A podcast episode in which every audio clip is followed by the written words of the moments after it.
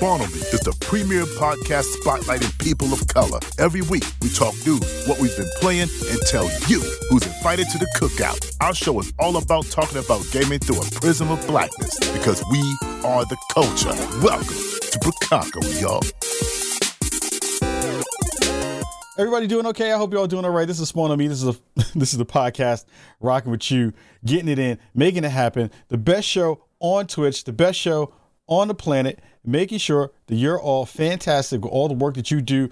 This is the Spawn Me podcast hosted with Kahlief Adams. I am your host, Kahlief Adams. I hope you're all doing well. Hope everybody is having a wonderful week. I hope you're all having a dope, dope, almost vacation. It is almost time for all of you to have your moment in the sun or the shade or wherever you go, wherever you wherever you're rocking, wherever you're residing, residing. Uh, I hope you're all having fun. Hope you're all having a good time and, and, and rocking it out with me uh, here on the show. It has been a whirlwind of God. It's been just the busiest of days. It has been just a ridiculous amount of stuff happening. It's been so so good to get all of the great energy that we have within the space coming through. You know, a lot of good folks out in the world coming coming together and and, and having a fun time.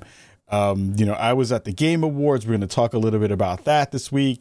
You know, if you missed last week's episode, you missed a really good one. Again, you know, we're talking about, you know, going down to LA and, and rocking and hearing all the conversation happening within the space. Um, and it was just, um, you know, a pretty phenomenal week for me and for the show. Again, I think a lot of that stuff, again, all of that goodness stems from all of you at home, you know, and and all the folks who have been in Chicago who have who have consistently and constantly, uh, you know, been at the forefront of you know, pushing the show and, and giving us good vibes, giving me good vibes in the space. It is something that is phenomenal. It is something that I that I really, you know, take to heart. It is something I really care about and really appreciate. Um, and it's great. We have a lot of dope folks in the chat tonight hanging out and listening to the show here live on twitch.tv slash spawn on me. If you are new to our show, uh, welcome. You know, Bricago is our fictional land of mystery uh, in which we reside, all of our Bricago residents. Uh, if you are a returning champion to our show, thank you always for coming back. It's always fantastic to have you here uh, as a part of our show uh, that we do live here. And then if you're listening in audio version on all podcast platforms, Spotify, Amazon Music, Apple Apple Podcasts, all the places that you can think of. Spotify, I think I said already, but all of those places are where you can go get the show. Subscribe, tell a friend, let everybody know what's good, uh, and then you'll have more Bricago in your ears every week because uh, we drop a new show every Friday uh, on all of those services. Uh, YouTube is usually where the show goes up, probably about a week afterward. Uh, you know, usually we, we drop a show on Friday, then the, the the the YouTube version goes up on that Monday uh, it's been a little bit busy, so I haven't had a chance to kind of put up shows uh, in the way that I usually do. Uh, but I will say, it has just been so awesome to get all these folks who I'd never, you know, uh, heard from before, or you know, there's, there's been so much good conversation and energy around all of that. Um, so let's talk about all the stuff that's going on. But I think the first thing we should do uh, is we should dig directly into all the stuff that's happening in the 411.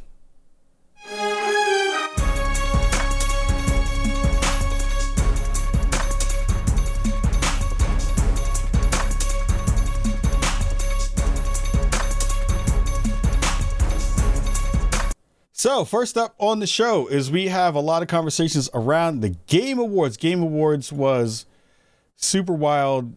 Uh, it was just nuts uh, to be at the show. Um, it was one of those things that when I, I get a chance to kind of go through and and and be a part of the magic, it's always um, something that just you know comes through in this very very special way. It, it, you know, I, I love having you know the space to be around all of my fellow um, you know gaming industry folks. Uh, I haven't seen a lot of people in in two years or so. Uh, that again, it's like I think one of the things you wind up coming back to when you go to an event like this is you wind up really appreciating just all you know just about all the relationships you've built over a long period of time like i've had a chance to to, to be with some of the biggest and best and brightest folks within the space for you know almost seven years in terms of like really getting in and feeling like i was like in the spot but having so many good folks share so many good words uh over the past you know gosh know gosh knows how many years uh, at this point um, really kind of came to a head uh, this year. You know, the Game Awards finally came back in a in a spot where you could have actual human beings at the show. Um, it was uh, brilliant to be able to not only have uh, you know the industry come together in this kind of really special night. I think Geoff Keighley again did a fantastic job of, of, of ushering in this new layer of the Game Awards. I think every year it gets better. Um, this year, I think, was really interesting because of that return, having people back in in the seats, you know, live during the Game Awards and watching all the you know the pomp and circumstance happen on the on the floor of, of, of the Microsoft Theater and, and, and, having everyone together and, and meeting and, and meeting new people who we hadn't met before. Um, I'm always nervous about stuff like that because one, COVID, COVID is just wild and you don't know if people are going to do the right thing. Two, um, it's been weird. Like no one knows what to do. Do you give somebody a hug? Do you dap them up? Do you hit them with the elbow move? Like, you know, nobody knows what to do anymore when it comes to actually like being in spaces with other human beings, which I thought to be pretty pretty interesting. Uh, those things are always wild. Uh, you just don't know how that how those things work. But I will say one of the things that that really came through is that man, there are just so many good people in this industry. Uh, you know, building really fantastic relationships is the key to all of this. My friend, my good friend Sterling McGarvey and Sean Alexander Allen both have told me over the years of like again, the thing that you're trying to do in this space is to build good relationships and try to find ways that you can connect with people on a real human level. And a lot of that came through in a way that I didn't expect this year. Um, you know, we'll talk a little bit about the shirt that I'm wearing. I'm wearing my Spawny shirt. We'll talk a little bit about that. But I was, um, you know, added to the list of amazing recipients of the kind of Global Gaming Citizen Award, or at least, you know, being, you know, tapped with that as as, as a part of that, which was. it's just mind bending how far we've come in the past couple of years. Again, like I, as a person who was potentially going to stop doing this a couple of years ago, now having 2021 be our biggest year ever with billboards in Times Square, with all the stuff that we've been doing in terms of connections and meeting people and doing that kind of work, and then you know to have you know the the culmination of this year, you know as we as we close it out, be a nod at the biggest gaming show on the planet. With, with that last year had like 80 million people watch it I, don't even know yet because the numbers haven't come out about how many people have watched it, but knowing that at least even if they just hit that level again this year, that 80 million people might have seen my face and seen the work that we're doing at Spawn on Me with a lesson in blackness and you know all the conversations that happened during that part of the year and a part of our lives was just you know you sit back for a moment and you kind of try to take it in and I still don't know if I've actually like absorbed all of that. Um in that way. Ghetto Nerd Society in the chat says, I'm glad you didn't quit. Fam, I was close. Like, you know, whoever's listening to this show right now, and if you're a content creator, you kind of don't know what's around the corner. Keep going. Like, I literally was about to mop it all up before the studio stuff happened, before, you know, uh, me, me and, and, and a couple other folks who were going through it in a real way. We were like, I don't know if this is it anymore. I don't know if we're going to get any more listeners. I don't know if the show is going to grow. Of course, we're, we're growing slowly um, we're not growing as fast as I hope we will, but you know we're still growing in some ways. Like the note, the the visibility is is off the charts right now. But I think in terms of what we want to do, like I'm always looking for us to get bigger and for, for for the show to get better in that way. Um, but I'm happy I didn't quit either. Like I I think when I'm linking about all the things that have pushed forward and so many good people I've gotten a chance to meet and so many opportunities that have come up, um, I'm happy I didn't quit either. Um, so the thing that sticks into my head about a lot of the show Um, again, like we we all kind of sat in in similar positions or similar spaces within the within the building. You know, it wasn't a it was assigned seating, so you really didn't sit with your friends, which was excuse me, which was a little bit of a bummer. But you know, we all kind of walked in together. We all like met up before the show. Me, Danny, Paris, you know, Aaron, uh, Ashley Simon, uh, you know, Rihanna, you know, a whole bunch of folks. We all got together and then we we, we trooped over you know, big dog style and walked over into the, into the game awards and it felt great. Like it was nice to have that layer of love around you. Um, which which was great. The show itself was was pretty fantastic. I think, you know, it was interesting. It was like wild to see Sting in person. Uh, you know, I was I was hanging out with, with Aaron Greenberg and a couple other folks, and we were all talking about you know the way the show was going. Um, and I had known that I was going to be in the show since about August or so they had had a, a film crew, a local film crew, come over come over to my home.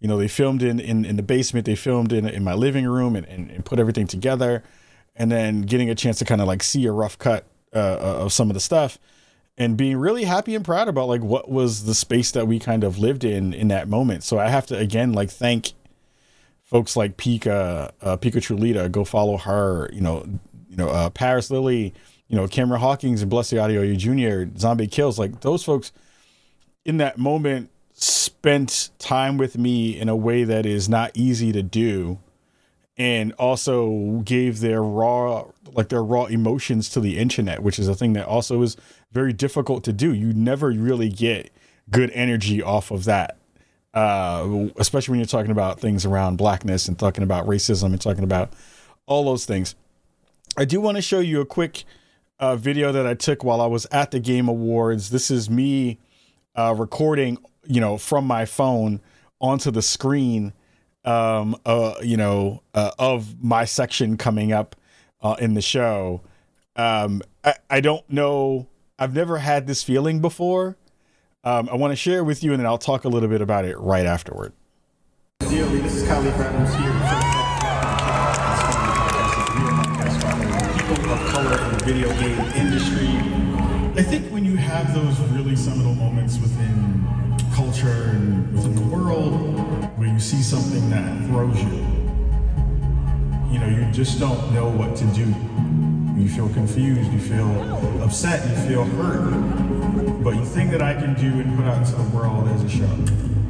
I know that things right now are very, very difficult. I know that things are all over the place in lots of different ways. It's scary, man. I mean, it's that's just there's no other way to put it. It is scary to be black in this country today. I'm a black mom, so I'm scared. A lot of people in gaming communities just don't want to hear it. We sat down for about two hours or so, just kind of ran through our feelings and emotions. Because it's all, I don't want to bring politics. Well, I'm only glad that you can ignore the shit because it's quote unquote politics, and this is a lot of people's reality. So the show goes up, launches. So I would see all these tweets. Hey, you need to listen to this. Hey, you need to check this out. Hey, you need to be paying attention to this. And then one of the big outlets caught it. Then it just moved. Let's just speak the 100% truth. You know, I'd always wanted to use my voice in a way that felt powerful. Really bring home the conversation about doing a show through a prism of blackness. I think we did the job in a really good way. And I think the world and the industry was better for it. So you know, that moment was wild. You know, like the the things that kind of came through were one, I didn't expect people to cheer for me. like that was wild. Like it, the interesting thing about gaming shows is like people don't clap. people don't get excited. People don't have that moment where they're like cheering in that way. It is very rare to go to a gaming uh, conference or a show like this, an award show where people are like actually clapping. The thing that was wild was that I got more applause than Sting did in the room. That was nuts. Like that was the wildest thing. I think of the everybody who got shown that night, I might have gotten the biggest round of applause for that piece that they did on me, Pika, Zombie, Bless, Paris, and Cam. Like how like how do you how do you how do you really like pull that into your body and absorb that? Right? Like that's love.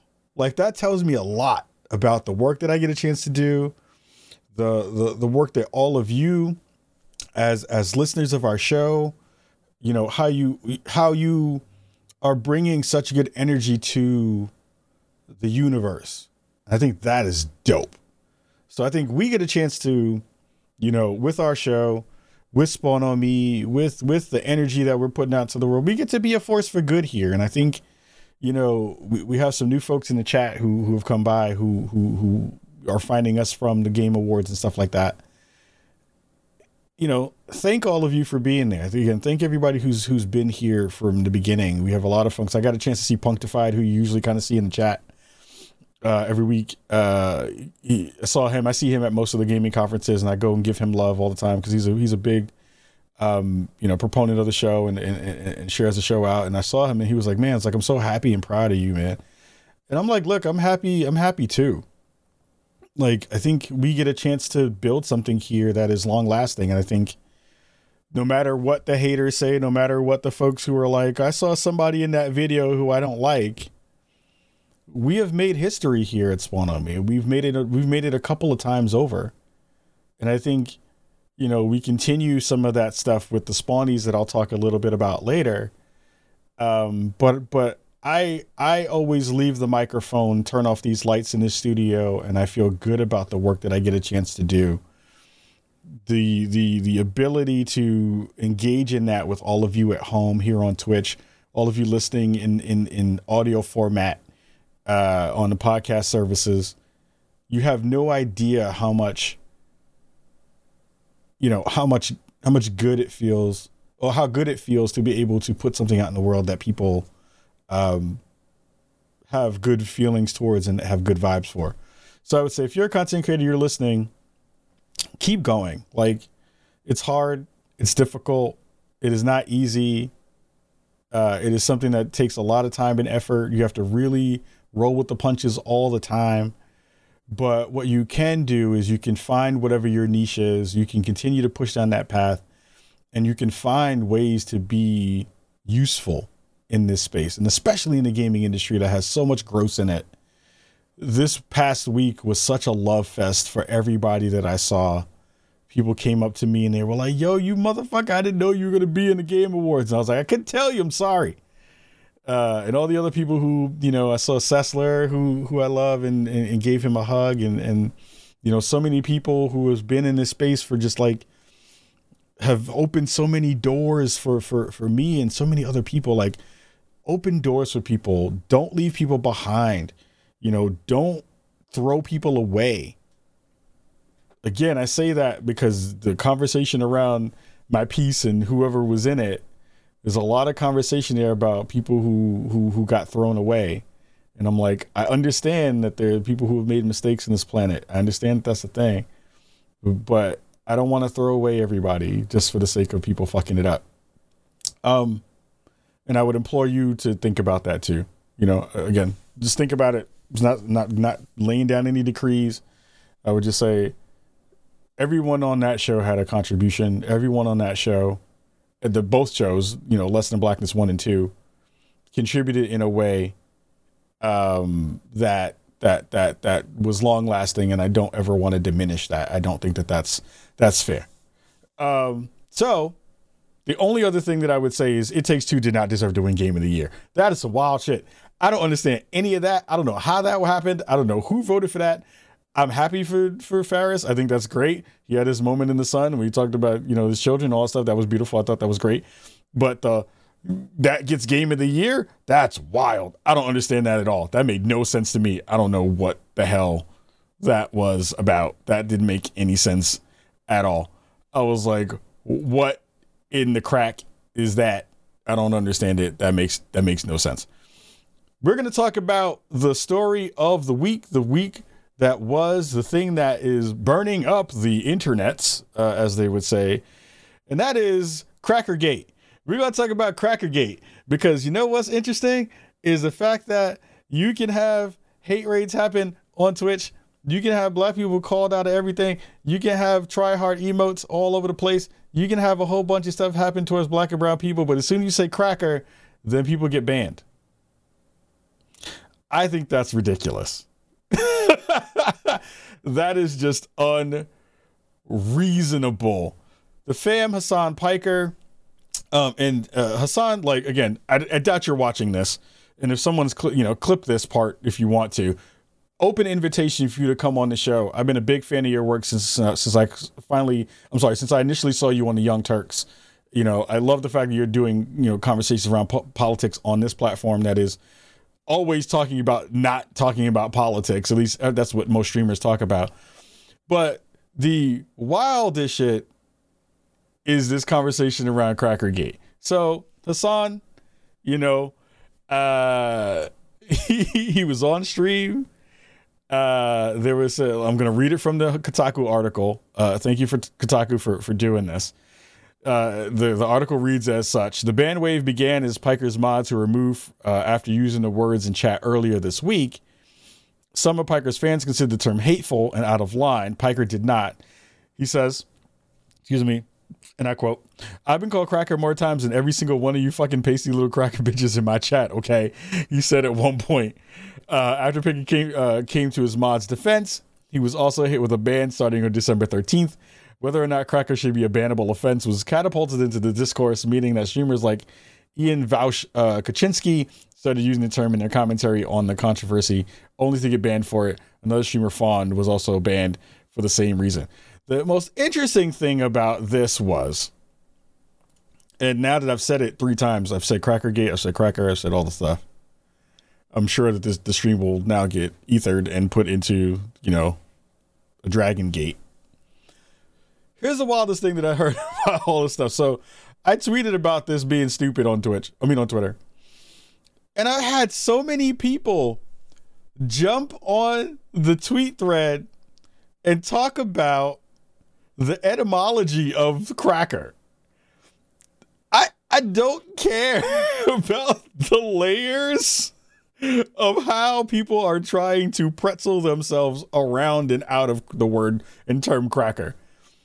The most interesting thing about all of this is that in a space in which black and brown streamers, people of color, underrepresented folks on a platform that we are streaming on right now today have had almost a year long, I mean, again, more than, but a very difficult year with which that they have had to kind of maneuver and build up walls and defenses even stronger than the ones that they had prior because of multiple layers of grossness that came from the community and a slowness for Twitch to kind of figure out some good tools to be able to do this. And again, like I have, I understand how technology works. I understand that you can't just be magically like, fix it. That's not the way any of this stuff works.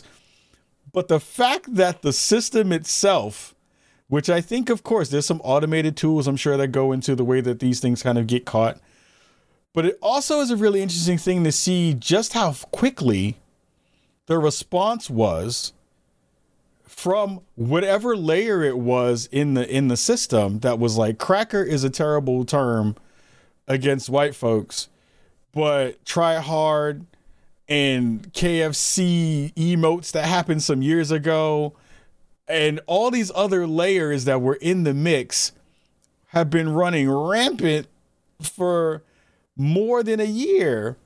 And sure, some of those things get caught by the filters, but I've never seen someone get snatched up for such a not terrible phrase for that to be a thing. Again, my thing is this as a person of color, as a black man on this planet, uh, I'm sorry, Jared John says now people want to talk about critical, critical race theory now that we're talking about crackers. Sweet baby Jesus. Again, critical race theory, that's a whole nother conversation. Again, critical race theory is is is is totally fine. Like if you're wilding out about critical race theory, you're you're stupid. The as many times as I have been mad about stuff in front of white people, around white people, in spaces where I'm actually being given racist energy, there is nothing like if I if I screamed at white people, you are the most cracker ass cracker of crackerness on the planet if I would have machine gun Ritz crackers and saltines at human beings, if I was to wear some weird shirt that was like Cracker Lives Matter. it still doesn't do anything in terms of the racial structures, the, the, the, the racial power dynamics within this country and around the world. There is no power behind the word cracker in the same way that there's is there that there is power around the word nigger. There just isn't. It just doesn't work that way. There is no analog one to one that's like cracker and nigger the same. It's not the same. It's not the same level of historical uh uh run an ad break to disable thing. Ah, come on, Twitch. Anyway, uh there is no complete analog one to one that's like, hey, this word is just as bad as this word. Because if it was, then you wouldn't see people say N word. We'd be like the C word. Which one? Which one? Which one do you want to use? Is it the one that you usually kind of think about if you're talking about things in a misogynistic way? Or you're talking about white people? The funny thing is, this is one of those moments where white fragility is given this pedestal and this layer of importance when we are still trying to debate. I don't understand why. If white people are being oppressed, if white people are being discriminated against, if white people are finding these things to be, you know, this insurmountable amount of brownness that is keeping them from doing shit. That's not the way any of this has ever worked. Not in my lifetime, not in the lifetime of most of the people who are listening to this, not in the lifetime of most people who have had media, not in the lifetime of anybody who's seen this, and not in the lifetime of anybody who's going to be here after I'm gone. This is not the same stuff. Hassan, shout out to Hassan. He has a platform, right? He was mad. I understand it.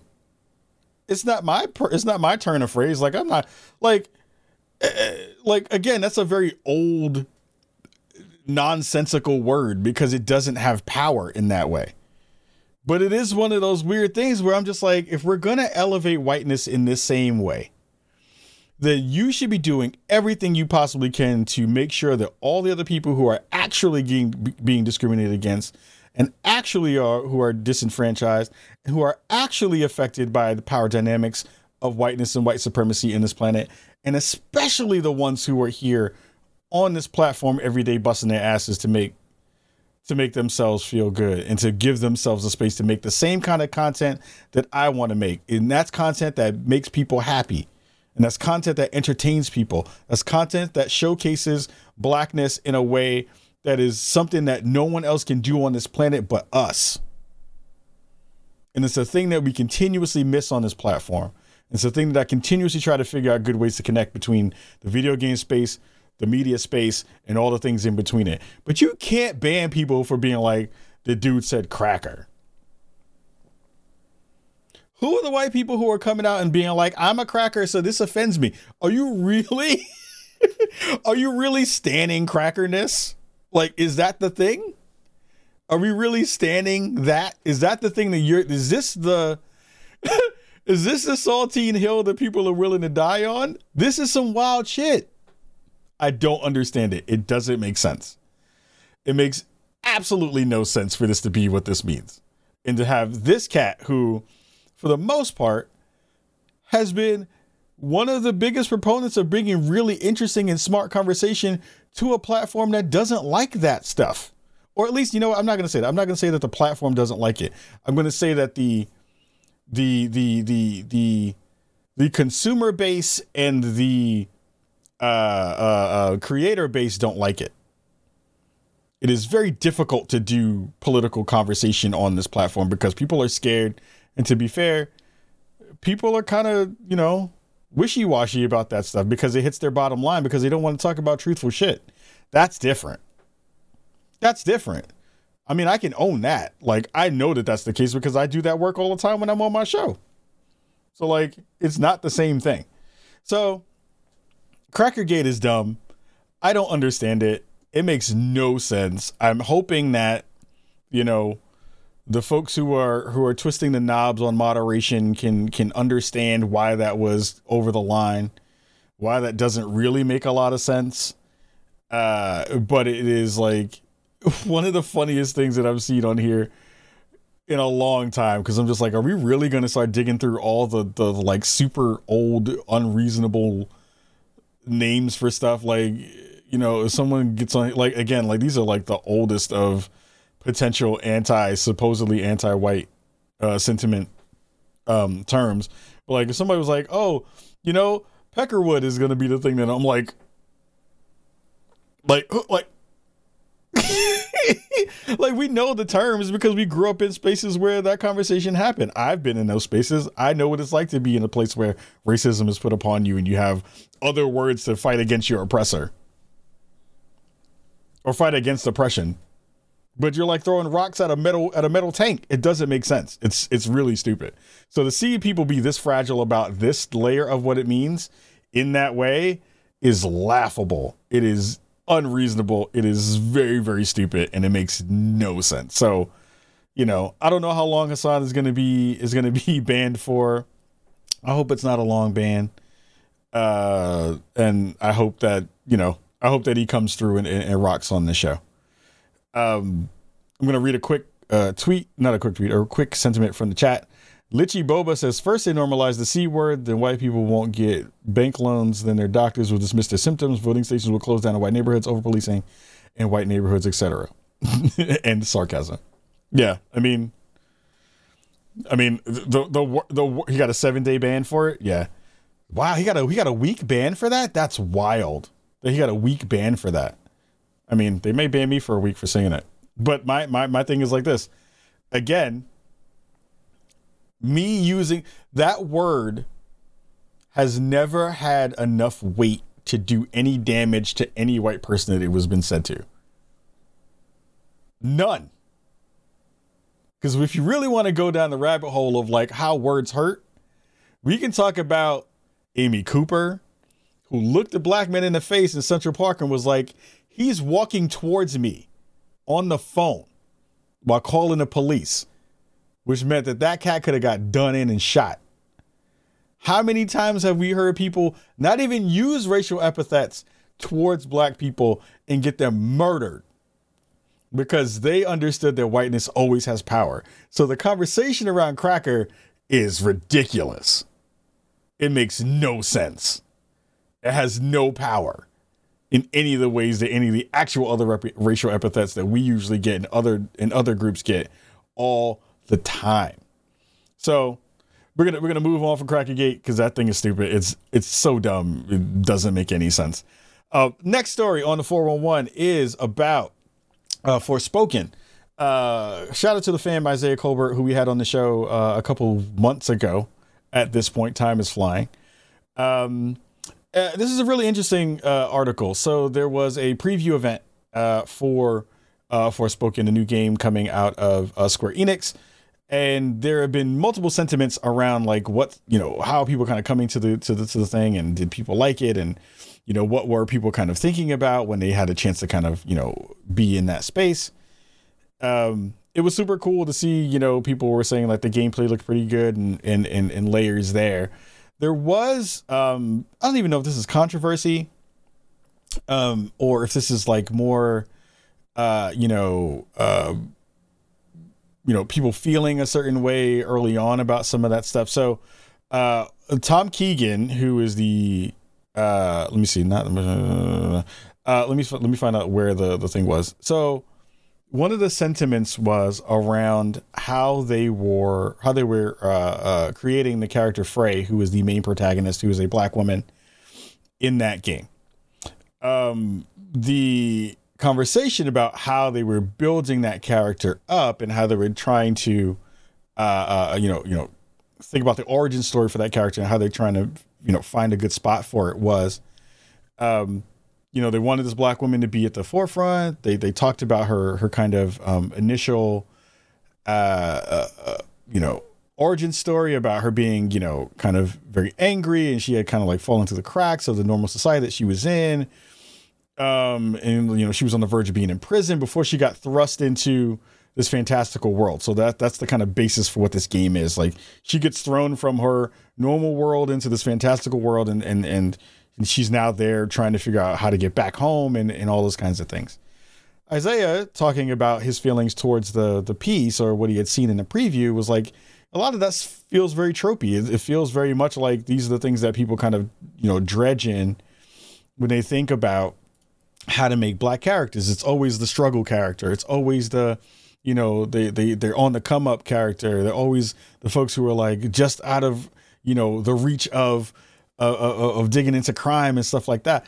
The thing that the thing that came to the forefront that was also like a twist on the the the kind of you know the knife was you know the uh, motion capture and voiceover director talking about describing Balinska's uh, uh, actions, the person who was who was uh, you know voicing it and, and kind of like the the visuals for it, mannering her, checking out her mannerisms, was saying that during the capture performance, they wanted her to have this kind of hip hoppy kind of walk. So Isaiah goes on to pen the rest of this piece, and he talks about you know why again why it's not okay to kind of one dig into the hippie hippie hoppity walky thing, um, and then also you know going through a preview and seeing, you know, a lot of the folks who were shown in the writers' room were there were no black people in the writers' room. So this doesn't feel different than a lot of the stories we see within the gaming space. Often we hear that the folks who are the people who are bringing stories to life, there are very few black people in the writers' room. This happens across all of media all of the time, unless it's a very, very uh, specifically black cast. And and it's one of those weird things where my initial glance at this makes me upset, and I'm just like, well, what the fuck is a hippity hoppity walk? Like, are they supposed to just? Is it what it reminds me of? And I want you to go look this up if you've never seen this movie. There's a movie called Hollywood Shuffle, and there's a moment in that movie uh, where the actor Robert Townsend, who wrote and directed it, um, spoke about this one scene that was called Black Acting School um and he shows he starts the scene and he's in the fields and he's doing this kind of very slavish uh talk. He's like hey it's master you know i got to do all this stuff. Hey hey all this stuff. And then it snaps and he goes he he starts to talk uh once the scene is cut in his real voice his real voice. And he had this like very astute british accent. Um and he went through the rest of the scene and he's kind of crossing through the scene. And all through the the moments you see these white directors or these white coaches teaching black people what they believe blackness is to be like. So this one part where this guy he's like he's like show me your, show me your best walk and the guy's walking and he has like the, the kind of jive the jive walk. And the guy's like, no, no, no, no. He, he's this white dude, blonde hair, blue eyed dude, t- tells the black guy, he's like, no, no, no, no, no. You gotta, you gotta do it like this. You gotta, you gotta have to walk. you gotta have a thing like this. It feels like that. Like this feels like that moment where you have these white folks in a room who are talking about blackness in a way that is very much a caricature of what you think blackness can be, should be, and is for what this character is supposed to be. On the flip side of this, there is a layer here, and I just saw this fantastic movie, or I'm, I'm watching, I'm walking through it currently um, and it's called uh, "They Ha- They Gotta Have Us," um, and it's on Netflix. Um, and it's an anthology. It's a documentary about you know black folks who have transcended and who have made black cinema what it is today. And there's this there's this dope woman who was in there who had done um, a couple. She did so many fantastic movies. I can't think of her name right now, but she talked about the want for or the need for black writers to be in the room and she brought up this really great point. She was like, look, she's like, one, um, I don't want to be stuck in a box in which I can only write about black stories. I want to have the ability to broaden out my my artistic horizons by being able to write about anything I want, any race of people I want, any kind of people that I want. I don't want to just have to be able to write about black stories on the inverse of that, you have the conversation. I saw a lot of, uh, of of comments within this particular article of people being like, "Well, why can't white writers, you know, write black stories or write black characters?" And and and I sat there with that for a moment, and I was like, "Hmm, is is there any, you know, is there any like credence to that statement?" And I think where I'm landing right now is, and again, uh, you know, I, you know, anybody who's reasonable will have will sit down with a conversation and think about it and mull it over in some interesting ways. For Forspoken, we don't know yet what layers of blackness they are trying to connect with. I think can white characters write a black can can white writers write a black character if that character wants to be in black? I say yeah. I say yeah, they can. I think we saw some of we saw actually some good stuff there in Mafia 3 where they had a pretty white writer uh, white writers room. But they had Charles Webb who was the person who was also in that writers room to course correct people during that conversation. Now again, Mafia 3 was a story that was talking specifically about issues of racism and how it is to be a black person in this space. Forspoken so far from everything that I've seen is not delving into what blackness means in this world. It will be interesting to see if they do delve into that in the spaces that travel and traverse between that kind of real world and this now kind of fantastical world. And if they botch that, then I feel like Isaiah has a lot of meat on the bone to make the argument there for why this is wrong and why they need more black writers in the room. I don't necessarily just think that if you have a black character that you always need black people in the room. I think it absolutely definitely changes the way that your story is going to be told. I think it absolutely makes sure that you are going to be uh, thinking about things in a better way. I think you're actually going to get more authenticity within that. But I don't know if that really translates always because it depends on what the story is. Do I want white writers writing about the Harlem Renaissance? Fuck no. No. That's not what I want if you're writing about just experiences that are in the world and how those things kind of connect to other people and they don't really delve into some of the layers that are there if again if you're not basing this thing in the real world if you're basing any story in the real world in the world that we know and you have a black character in it you need to have black writers in the room. That goes without saying. I think that's to- i think that's a, a given you need to be you need to have black writers in the room. If you're talking about the real world or, or analogs to the real world you need to have black you need to have black writers in the room. Because there's no way right white, white people can get that story right in that way. They don't have the language for it. They don't have the experiences to go along with that. I don't think those things connect in that way. I just don't think that that's real. I've not seen it. And i have evidence of it because there's a very specific thing also that that that that that um a director said, and she was like, "Look, the thing that I know all the time is that black people can can write the white experience because we live it every day. We live it every day. The only thing that we don't connect to when it comes to the white experience is the power dynamic because we don't get we don't get a chance to, to to to absorb that and use that as a part of our ethos. We don't get that. That's the one part of whiteness that we don't get a chance to do. Experiences that happen that are default experiences across every human being that we wind up having love you know uh, uh, angst you know depression all of those things are human traits that we all have but they are very different experiences depending upon who and where you wind up being in and how what body you in, in, inhabit and how the world interacts with that body and the world interacts with that person and all those things and how those things connect but I, you know, mm-hmm. I could write a story that is so, something that white people could act out. White black people don't have to. Black people don't. I'm sorry. White people don't have to interact with blackness if they don't want to. They don't. That's the wildest shit. Is like white people can absolutely remove themselves from all forms of blackness except our culture. That's the only place that they cannot hide from us is is is culture because we are the culture everything that happens on this planet that's hot, it comes from us. 99.9%. All that stuff comes from us. So, like, all of that is a thing that, again, you have to then manage what those expectations are and how all that stuff kind of kind of means in the real laid down version of what this means from like an actual human perspective, from an actual, you know, understanding the world and how we actually interact with each other in a real way. I think that is a thing that that that that makes sense when you're thinking about those kinds of layers to it.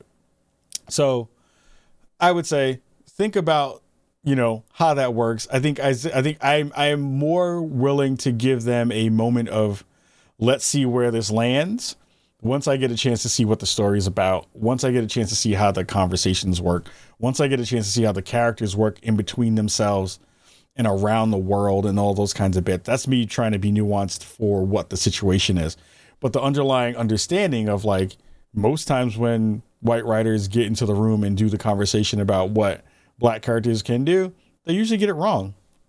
Like, you know, Isaiah's trepidation about where these characters are going to work and how this character is going to do what it does doesn't come from nowhere.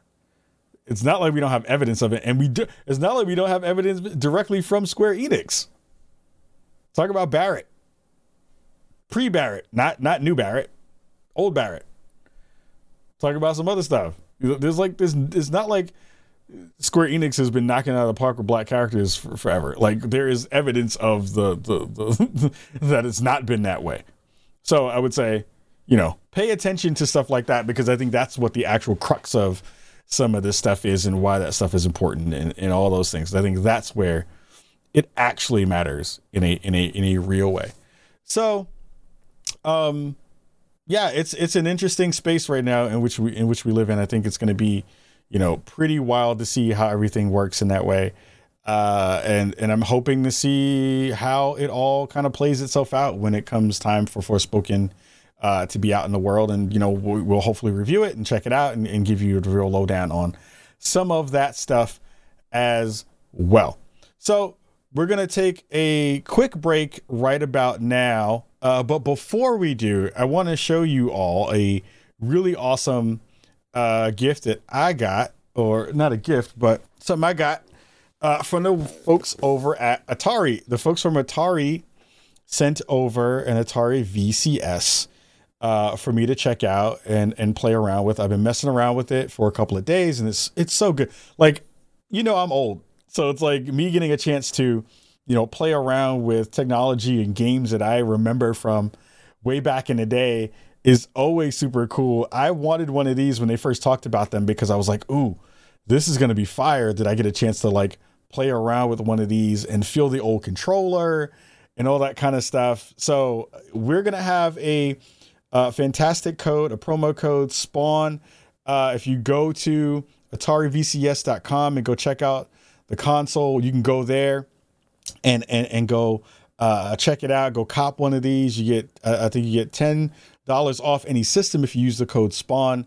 You know it is really cool to kind of go back into the retro space. Over hundred games uh, free Atari classics, modern PC games, you know, Xbox games. You can play Netflix and Disney Plus on here. You know, it has a browser, so you can even go check out the web on there. And it's really cool because you can actually even put more storage on here uh, in the way that you would with a with a with a PC or kind of a micro PC. So you can go to BestBuy.com, GameStop.com, MicroCenter.com go give them some love over on the Atari VCS side of things. Um, I'm very happy with what I've been able to play with.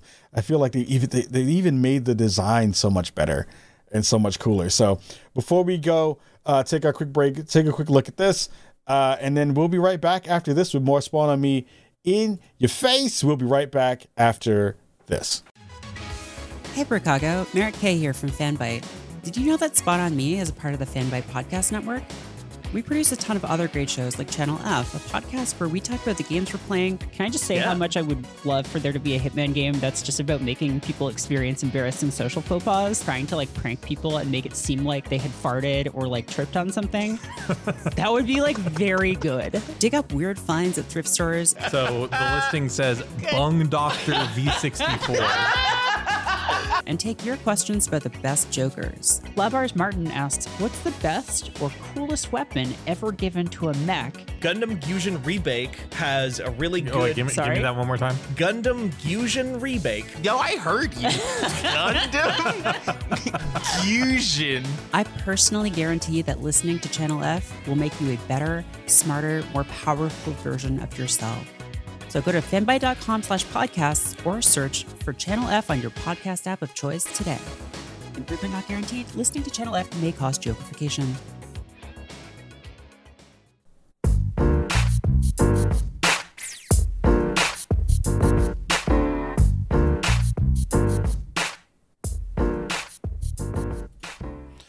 Welcome back to the Spawn on Me podcast. I'm your host, Kahlief Adams. What the deal be? I hope you're all doing really, really well. We are talking about games that I have been playing this week. Uh, if you missed the first half of the show, we talked about Crackergate. We talked about the Game Awards and my time at the Game Awards, me be, becoming a global gaming citizen. Shout out to everybody at the Game Awards. Shout out to Geoff Keighley. We got to get Geoff Keighley on the show. I think once, once you know, post show, we got to get him on to, to have him come through and rock. Um, uh, if you're watching the Twitch version of our show, uh, on the screen right now is uh, some gameplay from Sifu that I got a chance to play earlier today. So there's a preview that's out there for for the press.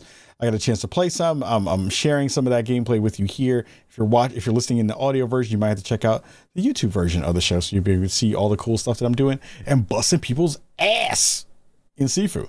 Um, this is like one of my most anticipated games of next year. I am absolutely enthralled with this game. I, I you can see by the gameplay that I suck. You can see that I also am just like busting people's behinds. But this game, Sifu, is something that I remember seeing Sloclap come through with Absolver. And I loved Absolver. Absolver was one of those games that I kind of came to and was like, man, I wish more people were playing this game with me. I want more people to play this game because it was like you can build up your clan, you can build up all these things, you can like have all these dope moments where you can kind of come through and bust people up with the with the with the you know karate stuff that you be doing. Um and and you know, I, I just think that one Devolver Digital, they come through with really interesting games. Like I think they, they tie themselves to interesting properties. Sifu, just from the visuals alone, made me super excited. They are nailing the aesthetic here with this kind of like interesting shaded uh where they're doing the character models and things like that. But the worlds pop. So like, you know, we're in this one moment in this one scene where we're in this club and like the neon just pops off the walls, like the the the the kind of like close up cutscenes when you wind up, you know, getting to a spot where you can take somebody out. And you hit them with a finishing move, like all of that just has like this gorgeous layer of style to it that feels visceral and it feels like you're actually in, you know, like a John Woo movie. Like you're seeing the cameras spin around you and you're having all these enemies come at you from all these different directions. You can duck and dive and and and, and parry stuff and like use the surroundings around you. And it's like all intuitive. None of it feels weird. It doesn't feel overly complicated. It doesn't feel um you know, obtuse. Like the game will have a really large learning curve, I think. I think, but it will also be one in which you can kind of mash your way through.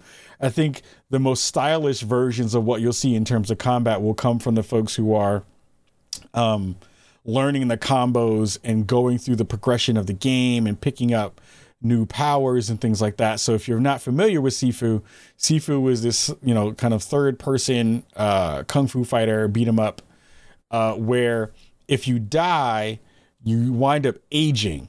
Um, and the older that you get, the more uh, attributes you wind up having. So, you know, if you wind up dying enough, you have this mechanic where you can basically buy your way back in, but at a detriment to you from a certain layer of, um, you know, uh, combat efficiency. So, like, once you get to like 40 or something like that, you know, in age, you'll have more strength because you're you're kind of more uh, uh, rugged in that way, but you also have less health, right? Because you're you know you're kind you're dying. The older that you get, you're getting closer to death in real life by actual aging.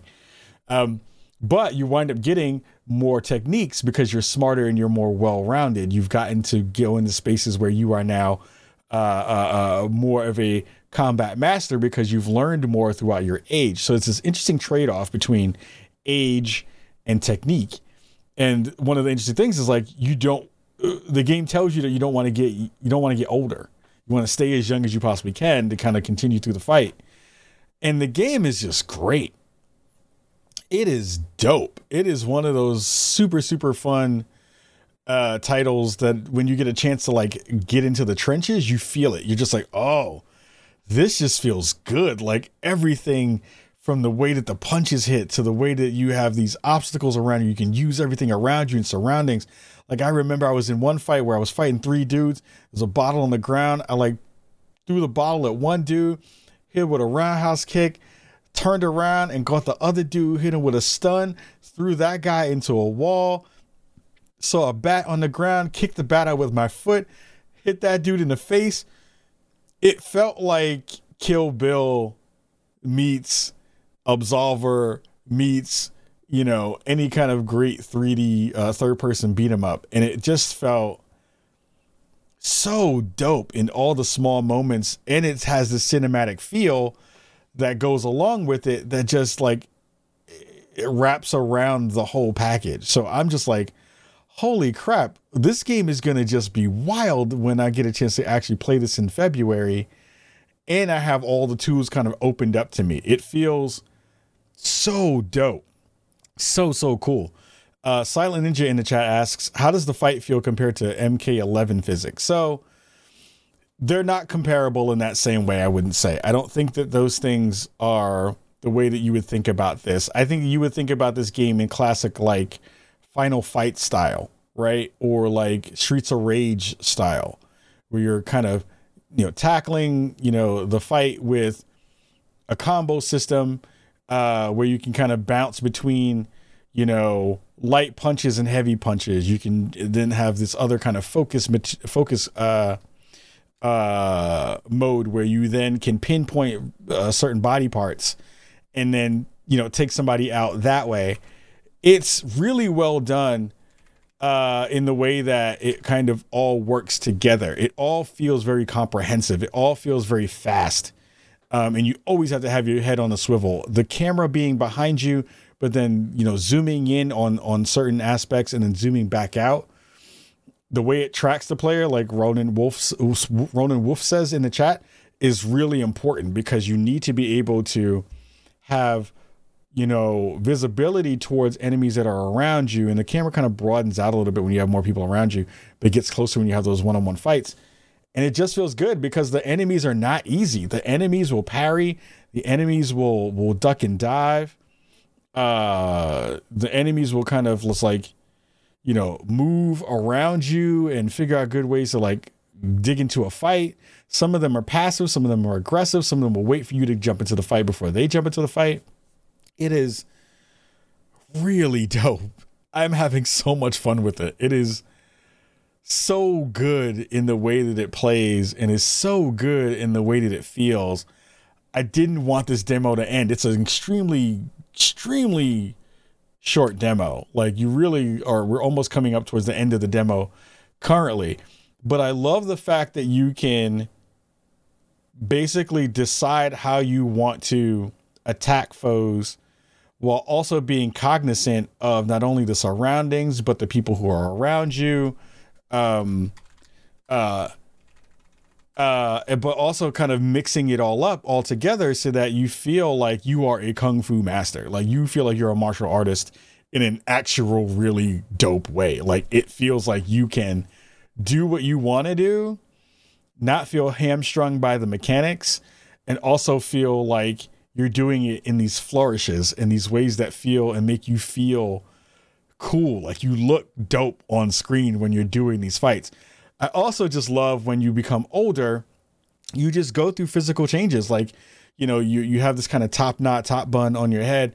You know, that then becomes gray. Then you grow a beard and your beard becomes gray. Like you have all these kind of layers to the way that the aesthetics kind of work in that space. I do wonder and hope there's gonna if there's gonna be like, you know, costumes or or or, or adornments that you can have within the space that that kind of showcase that you know learning of you know technique and learning and getting better ar- around that kind of stuff. Like if there's like ways you can physically show that within the game besides just the kind of aging layer of it which i think is super super good. Uh lieutenant sortham says looks very deliberate not mashy at all. Can't wait to try it. It is it that's the thing and you nailed it is if you are deliberate and you can remember your combos in a way that's like, all right, if I go into this combo, it ends in a stun. If I go into this combo, it leaves an opponent open that I can throw them. Like, you know, there's these larger characters that will, you know, and they're on screen right now where they have heavy punches and heavy grabs and they'll grab you and just like chuck you to the ground and beat you up. But if you pay attention, you play slow, you can kite one away and take them out. Then you walk around and kind of fight the other dudes, and you're like, all right, cool. I can now like, okay, there's a there's an ottoman here. Let me kick that ottoman into the big dude's leg so he can he can fall. That gives me enough time to turn around and go fight the other dude and maybe hit him with a bottle or hit him with a weapon. So it's smart in the way that you're you're you're you're tackling these fights. Um, and you know, towards the end of this uh, particular uh, preview, uh, I'm sorry, or, or demo, uh, there's a boss fight, and in that boss fight, like that dude is just wild. Like he just is as smart as you, as comp- uh, as accomplished as you, uh, understands how to duck and parry and move around the space just as well as you do. And that fight wasn't easy. Like I think this is gonna have a little bit of Souls esqueness to it, in a way that is not as um as punishing as a Souls game, but but like you get your butt kicked in this game and it's great when you do because it makes you want to relearn the process and you can then you can abandon a run and start over from the beginning I, I, I don't know yet what things kind of carry over from one life to another. I don't know if any of it any of it does. I don't think it does because it is a roguelike in that way. But all the layers here and all the things that I was thinking about when I first uh, saw or heard of the game and then got a chance to kind of see the initial gameplay stuff this game went from you know highly anticipated on my list to must have on my list. Like this is a must play game. This is a game that i am going to be bugging you know uh, all the folks over on you know pr about like how this all works. And and can can i get a copy of this thing? We're gonna try to have the developers on here. Uh absolutely. There's a there's a whole other layer of some stuff that i'm going to announce very soon um, early in the new year uh, about an interview series that I'm going that I'm that I'm actually working on currently with various different developers. We'll be talking about that in 2022 because uh, we're partnering with a really cool partner on that. Uh, but like this game is going to be in that mix, so like you know I want to figure out you know what happens with all that stuff. Um, the Silent says, "Hey, how you doing? Very very good. Excited to see you." Uh, Silent Ninja asks, "Can you say what happens when you die of old age?" I haven't done that yet. I want to see what happens if you get too old. So basically, what would happen is you would get into a fight like this, die a whole bunch of times until you got really old, and then I don't know what happens yet. So I'm gonna find out what what happens there tonight uh, with, with that whole thing. I'm gonna see where that lands and then what it what it kind of what it kind of does. Um, I would I would think that in a demo like this it would let you do that. So I think I think it'll be fine once once I check that stuff out. So um, definitely more stuff to think about when it comes to Sifu. Sifu is definitely the game that has me amazingly hyped. I am like ridiculously excited for it. It's going to be wild as hell to be able to see what that game is going to wind up being when it winds up coming out into the world. Um, and yeah, we'll have we'll have way more information about that stuff coming very very soon. So uh, we're almost out of time for for this week's episode of Spawn on Me. Uh, one thing I do want to talk about before we go is one, again, use that code uh, SPAWN when you go to AtariVCS.com and you can go to Best Buy, you can go to Micro Center, you can go to GameStop.com and, and go cop one. Uh, make sure you go and doing that.